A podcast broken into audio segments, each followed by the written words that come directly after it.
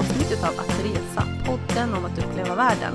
Med mig Lisa Falåker som skriver resebloggen livet från ljusa sidan.se och så är det jag igen, Annika Myhre på resfredag.se. Du slipper inte mig Lisa. Det är så himla härligt, det är jag så glad för att jag inte gör. Nej men jag var lite orolig där när vi körde våra män som sidekick förra avsnitten, att de skulle göra så bra avtryck så att vi skulle liksom ta in dem permanent. Men de gästspelade bara lite.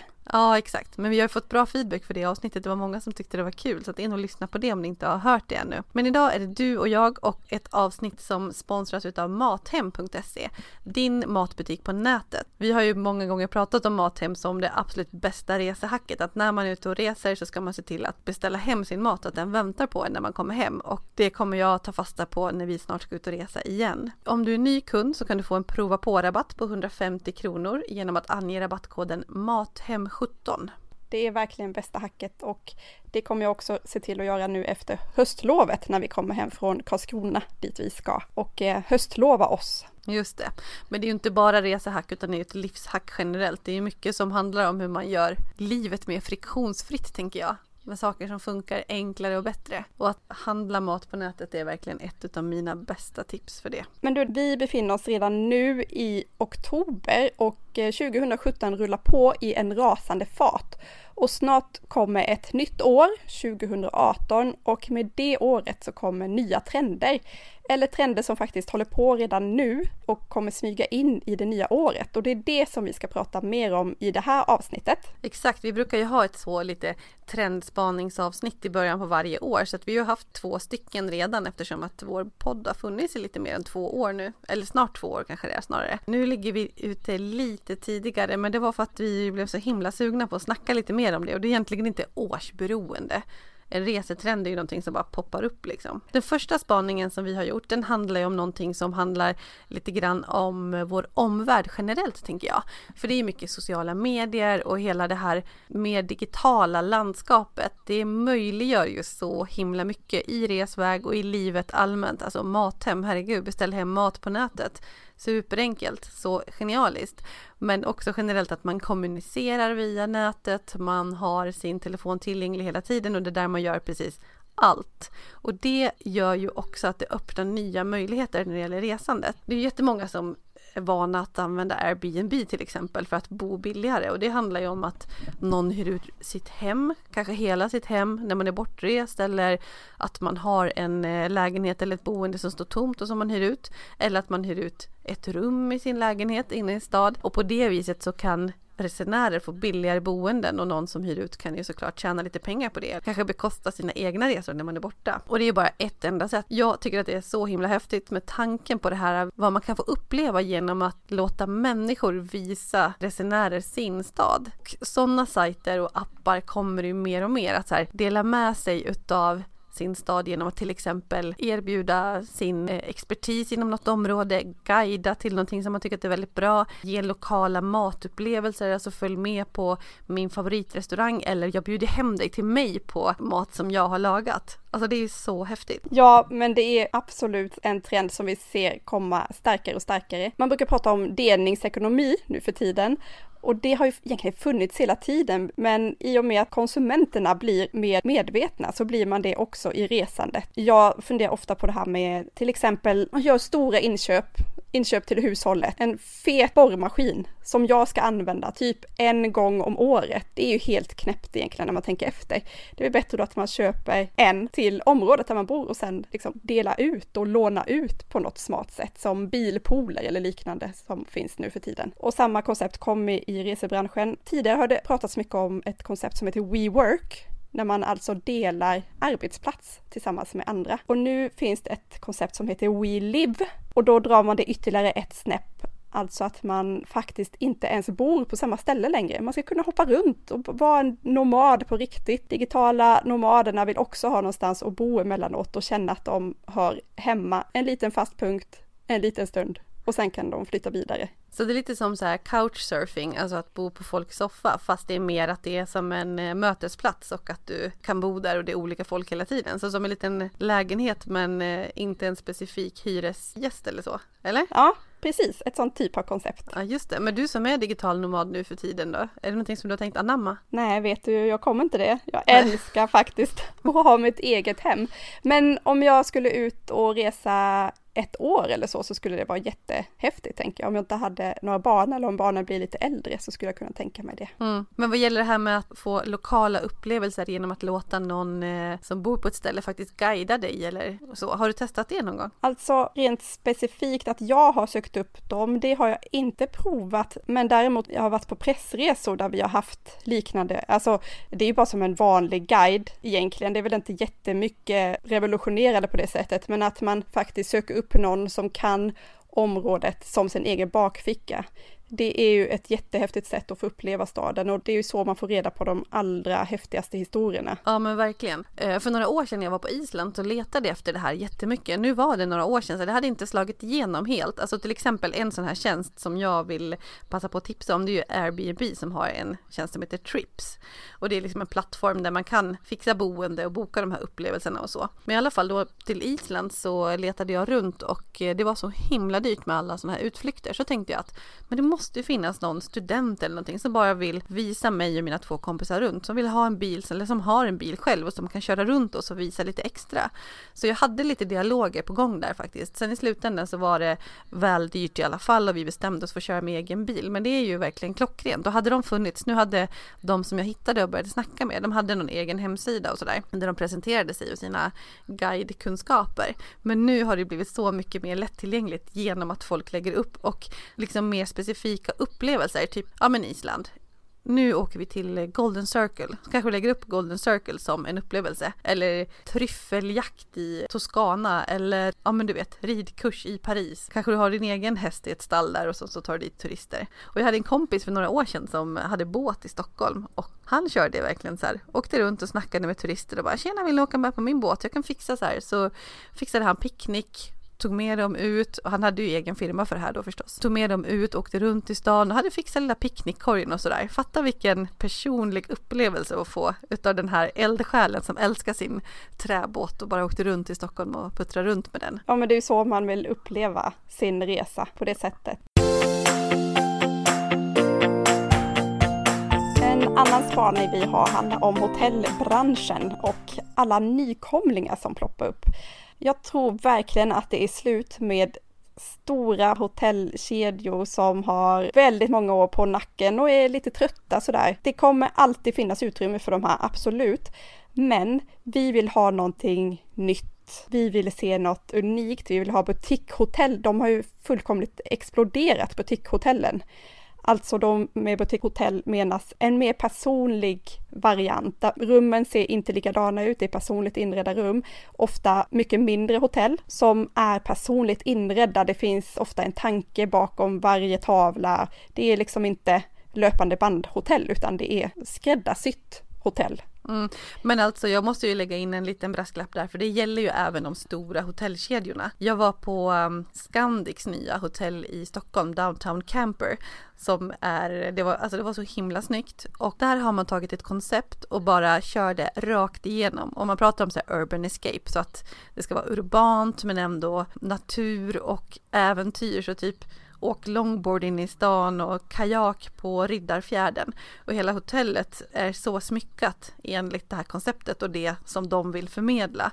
Så just det här äh, stort och posh och vitt, alltså ja det kommer ju alltid finnas såklart, men just det här koncepthotellen oavsett storlek, det känns som att där man öppnar inte ett stort hotell idag som man tror att det ska bli någonting om man inte har ett super genomarbetat koncept. Just det, det har du såklart helt rätt i. Så du menar ja. att de, de gamla trötta hotellkedjorna får kolla på lite mer butikhotellinspirerat? Ja men precis, ja men det känns som att det blir så att de är genomarbetade och har en egen idé om vad man vill förmedla. Det är ju andra aktörer som vill in på hotellmarknaden också. Det kommer flera modejättar som ska in. Karl Lagerfeld har kört igång en hotellkedja och Kenzo också satsar på hotell. Och så finns det stora klädmärken som Muji som också har gett sig in i hotellbranschen och Ikea hörde också.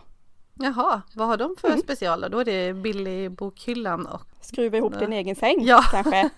Precis. Lyxigt. Men eh, de har ju supermycket snygga saker så det fattar man ju att det också kommer vara genomarbetat och superfint och kanske så här att man kollar och vill köpa med sig delar av inredningen hem. Ja men så är det säkert. Jag hörde talas om på en presslunch där jag var på, de pratade just om trender nu inför 2018 om så kallade fashion minibars. Får du tänka dig som en vanlig minibar med ja, dricka och godsaker fast det är kläder.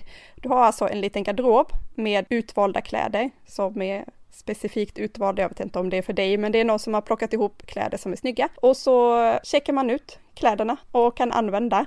Det som är lite märkligt i det här konceptet tycker jag då, det är ju att man faktiskt köper kläderna på plats. Alltså det finns inte möjlighet att låna kläderna utan du måste köpa dem. Där finns det lite att jobba med tänker jag. Det vore ju häftigt att komma till hotell och faktiskt kunna låna kläder på plats.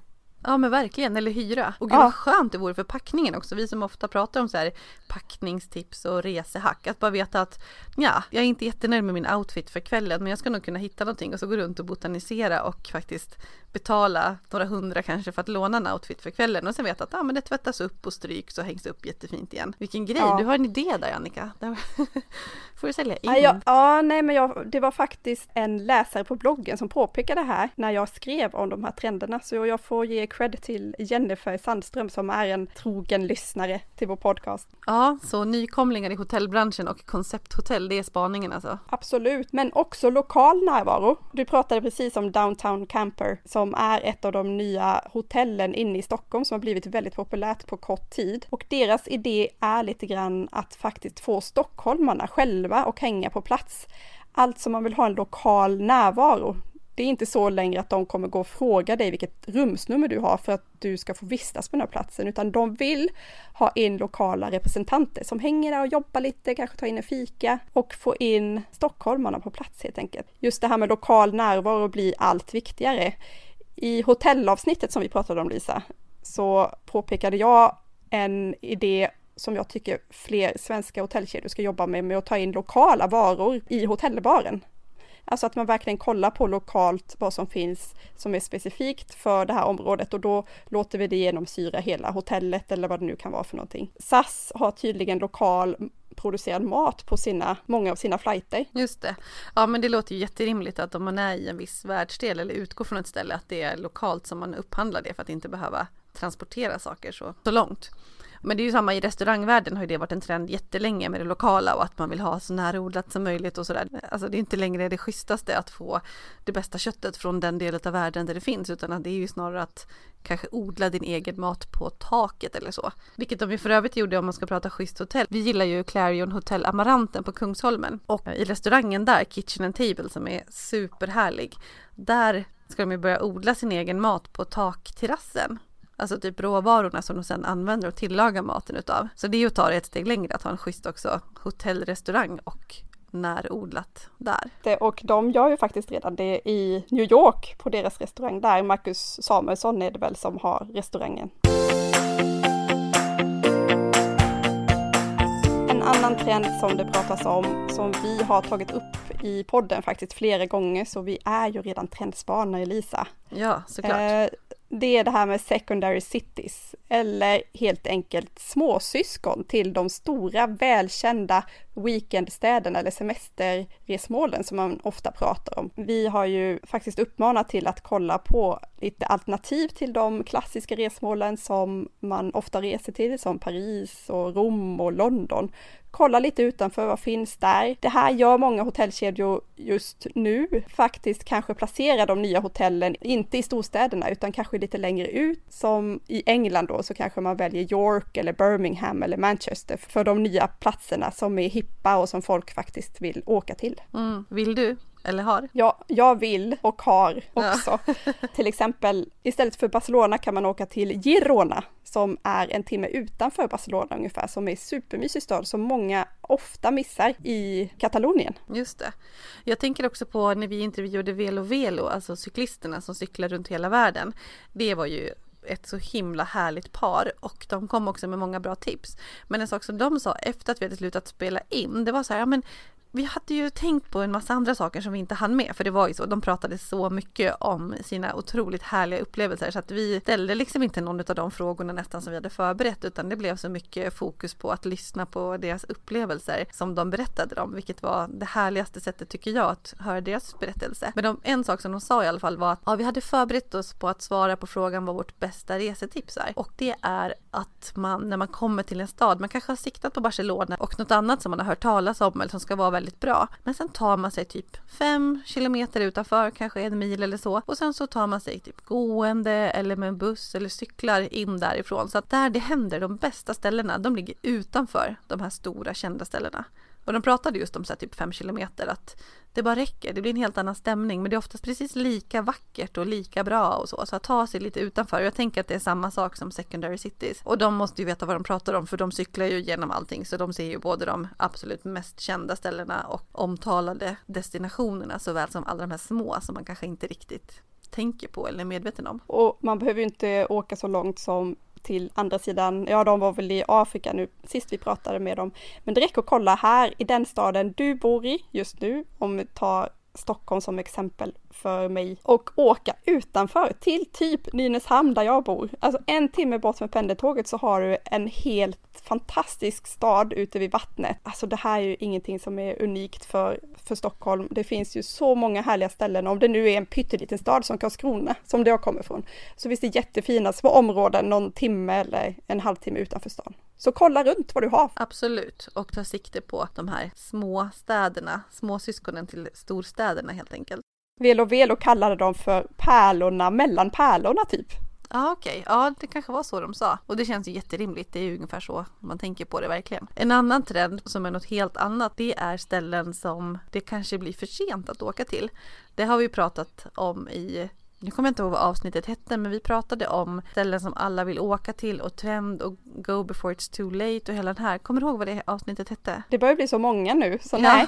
nej, men du vet vilket jag syftar till va? Ja, absolut. Att resa dit alla andra vill, eller jag kommer inte ihåg vad det hette, men i alla fall. Men då pratade vi också lite grann om det här att vissa destinationer får man skynda sig om man ska hinna till. Och det är ju framförallt sådana ställen kanske som har ätits upp lite av turistmassorna eller som faktiskt ligger så utsatt till så att de nog kanske inte kommer finnas kvar. Venedig till exempel, det är så mycket översvämningar där konstant. Så det är inte bara det där charmiga med att åka på kanalerna utan att ja, hur länge kan man njuta av den staden egentligen? Just det, och Machu Picchu är ju också en sån stad som man pratar om, den försvinnande staden. Mm. Det avsnittet som vi syftar till heter Att resa i rätt tid ah, och är nummer 36.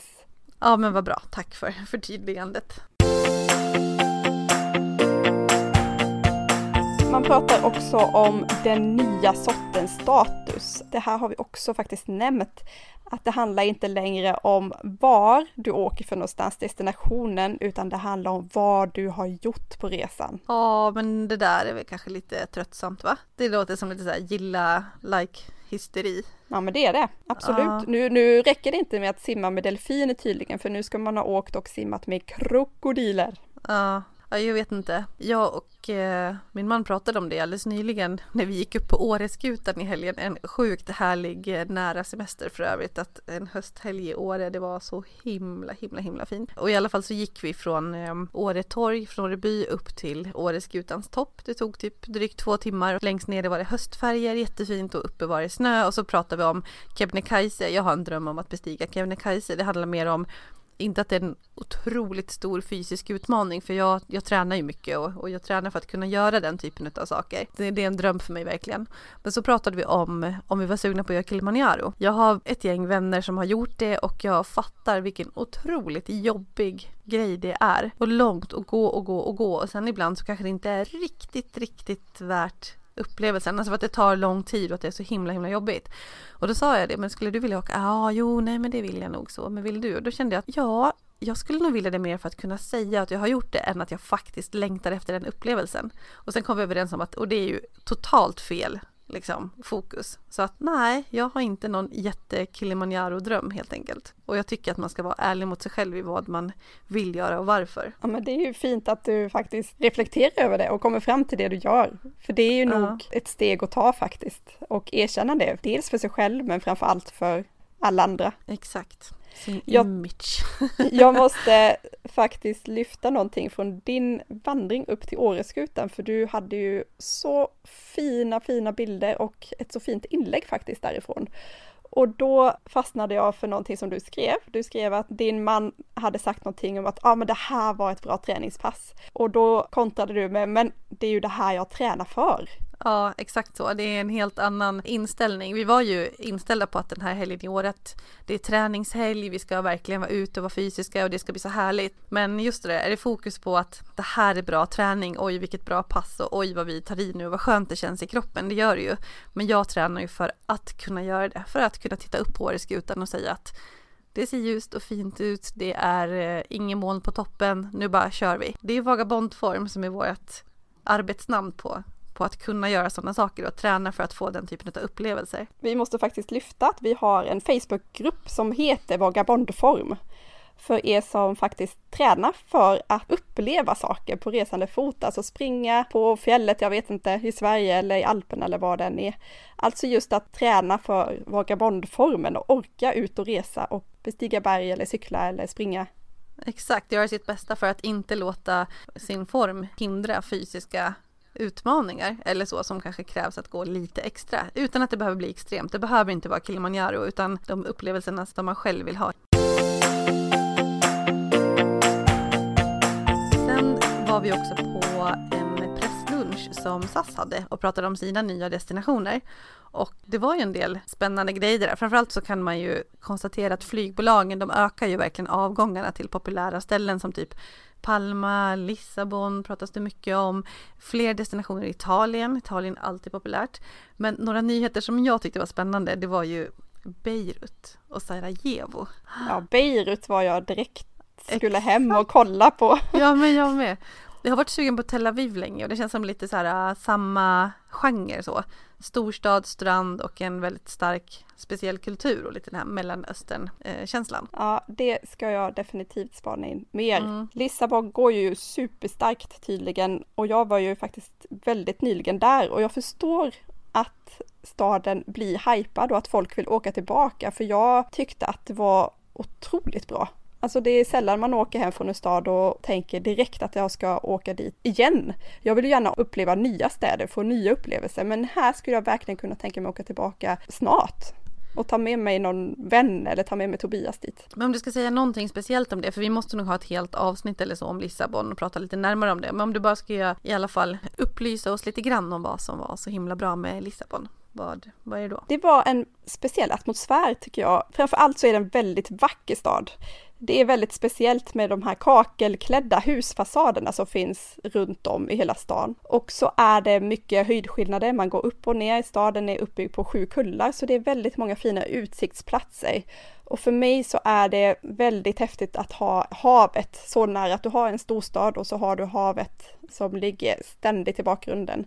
Och att det finns strand och stad på samma plats. Det är ju som Barcelona, det blir ju väldigt unikt. Det är inte ofta det händer. Mm. Ja, jag måste verkligen åka dit. Det låter hur bra som helst. Men när jag har sett bilder därifrån, för jag har ju inte varit där själv, så tänker jag lite på San Francisco där jag inte heller har varit. Men ibland tycker jag att bilderna liksom påminner lite grann om varandra med de här spårvagnarna och havet och sådär. Vad skulle du säga som har den erfarenheten?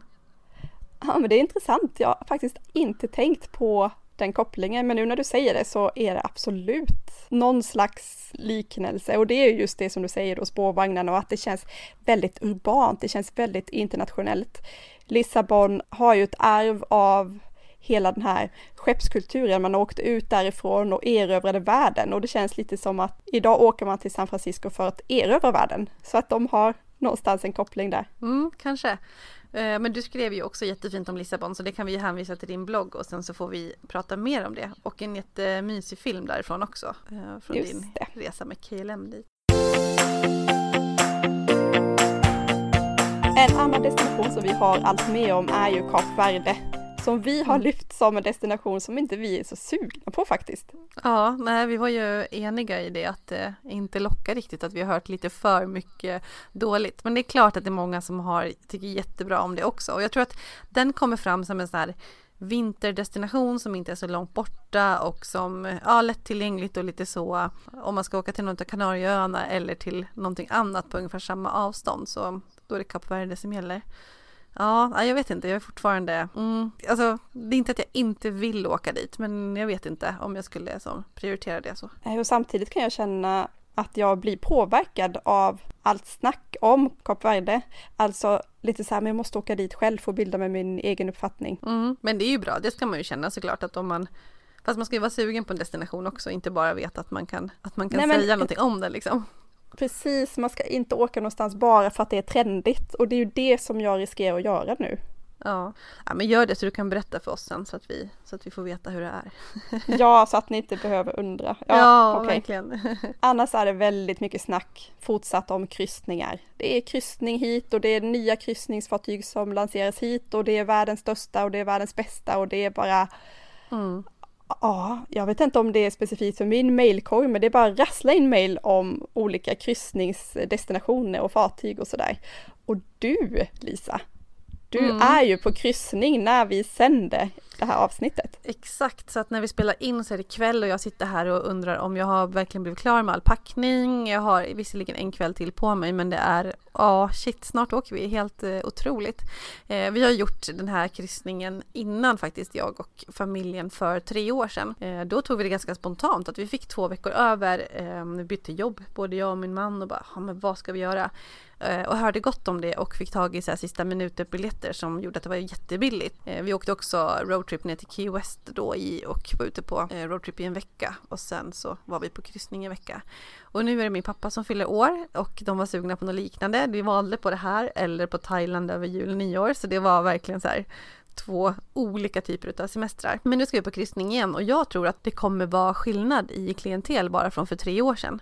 För vi upplever inte att vi träffade nästan några svenska barnfamiljer till exempel överhuvudtaget och man får ganska bra koll på en sån båt. Även om det är otroligt mycket folk så kan jag med bestämdhet säga att med barn i samma ålder som vi, alltså typ för några år sedan då, under 6-7 år.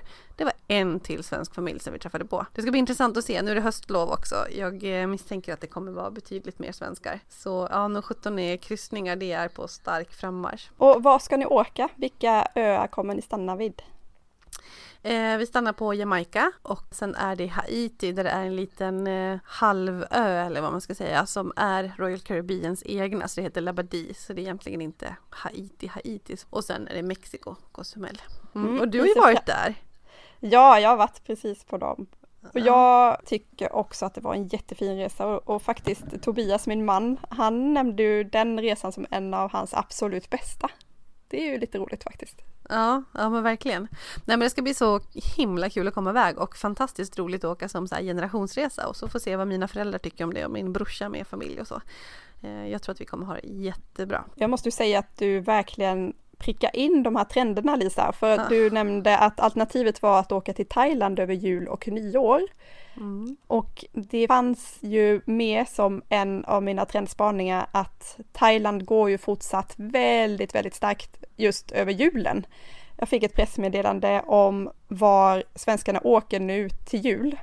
Gjort någon, kollat på statistik över bokningar. Och då ligger Thailand på tre, ja, de kniper tre platser av topp fem på listan. Phuket, Bangkok och Krabi ligger tre, fyra, femma.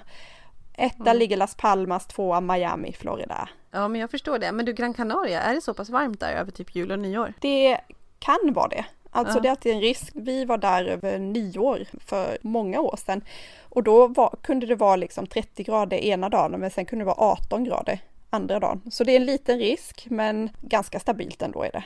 Om man mm. har med sig en tjock tröja på kvällarna och sådär. Sen är det ju faktiskt som du sa Miami som ligger tvåa och sen kommer Orlando, Florida, Florida på sjätte plats. Så mycket Florida också. Sen är det Sri Lanka, Teneriffa, Vietnam och Australien som är med på topp 10-listan. Men är inte du på väg till eh, Thailand. Jag tänkte ju att du pratade förra året, då var ju ni på long stay och så. Och nu är du egen faktiskt och styr över din egen tid. Mm. Jo, vi hade planer på att åka faktiskt förmodligen det här året, men vi kommer skjuta på det ett år till nästa vinter. Kommer det nog förmodligen och se mig i Thailand. Vi får se. Då hoppas jag att jag kommer dit också för att eh, då kommer jag nog vara sugen på Asien igen. Men man tar någonting något år och sen någonting annat året därpå lite sådär blandar och ger lite grann. Så jag tror att jag kommer börja bygga upp mitt Thailands eller Asiensug igen. Vi var ju på Bali förra jul och nyår så att det kanske var faktiskt mest vi som försökte Eh, styra om till det här med kryssning på höstlovet och tyckte att det var en härligare idé faktiskt för oss i år. Det brukar komma i perioder det här med Thailand, alltså det går ett par år och sen så bara ja,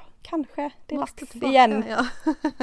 Precis, men blir ni hemma vid jul och nyår då eller har du några andra resplaner då? Ja, det här året kommer vi fira i Sverige nere hos min familj i Blekinge. Och ni kommer vara i Åre. Ja, exakt. Så det blir hemma men eh, borta hemma. Men först eh, är det fokus västerut och USA och Karibien. Är så himla taggad. Så vi får se om du får ut det här avsnittet medan jag är borta.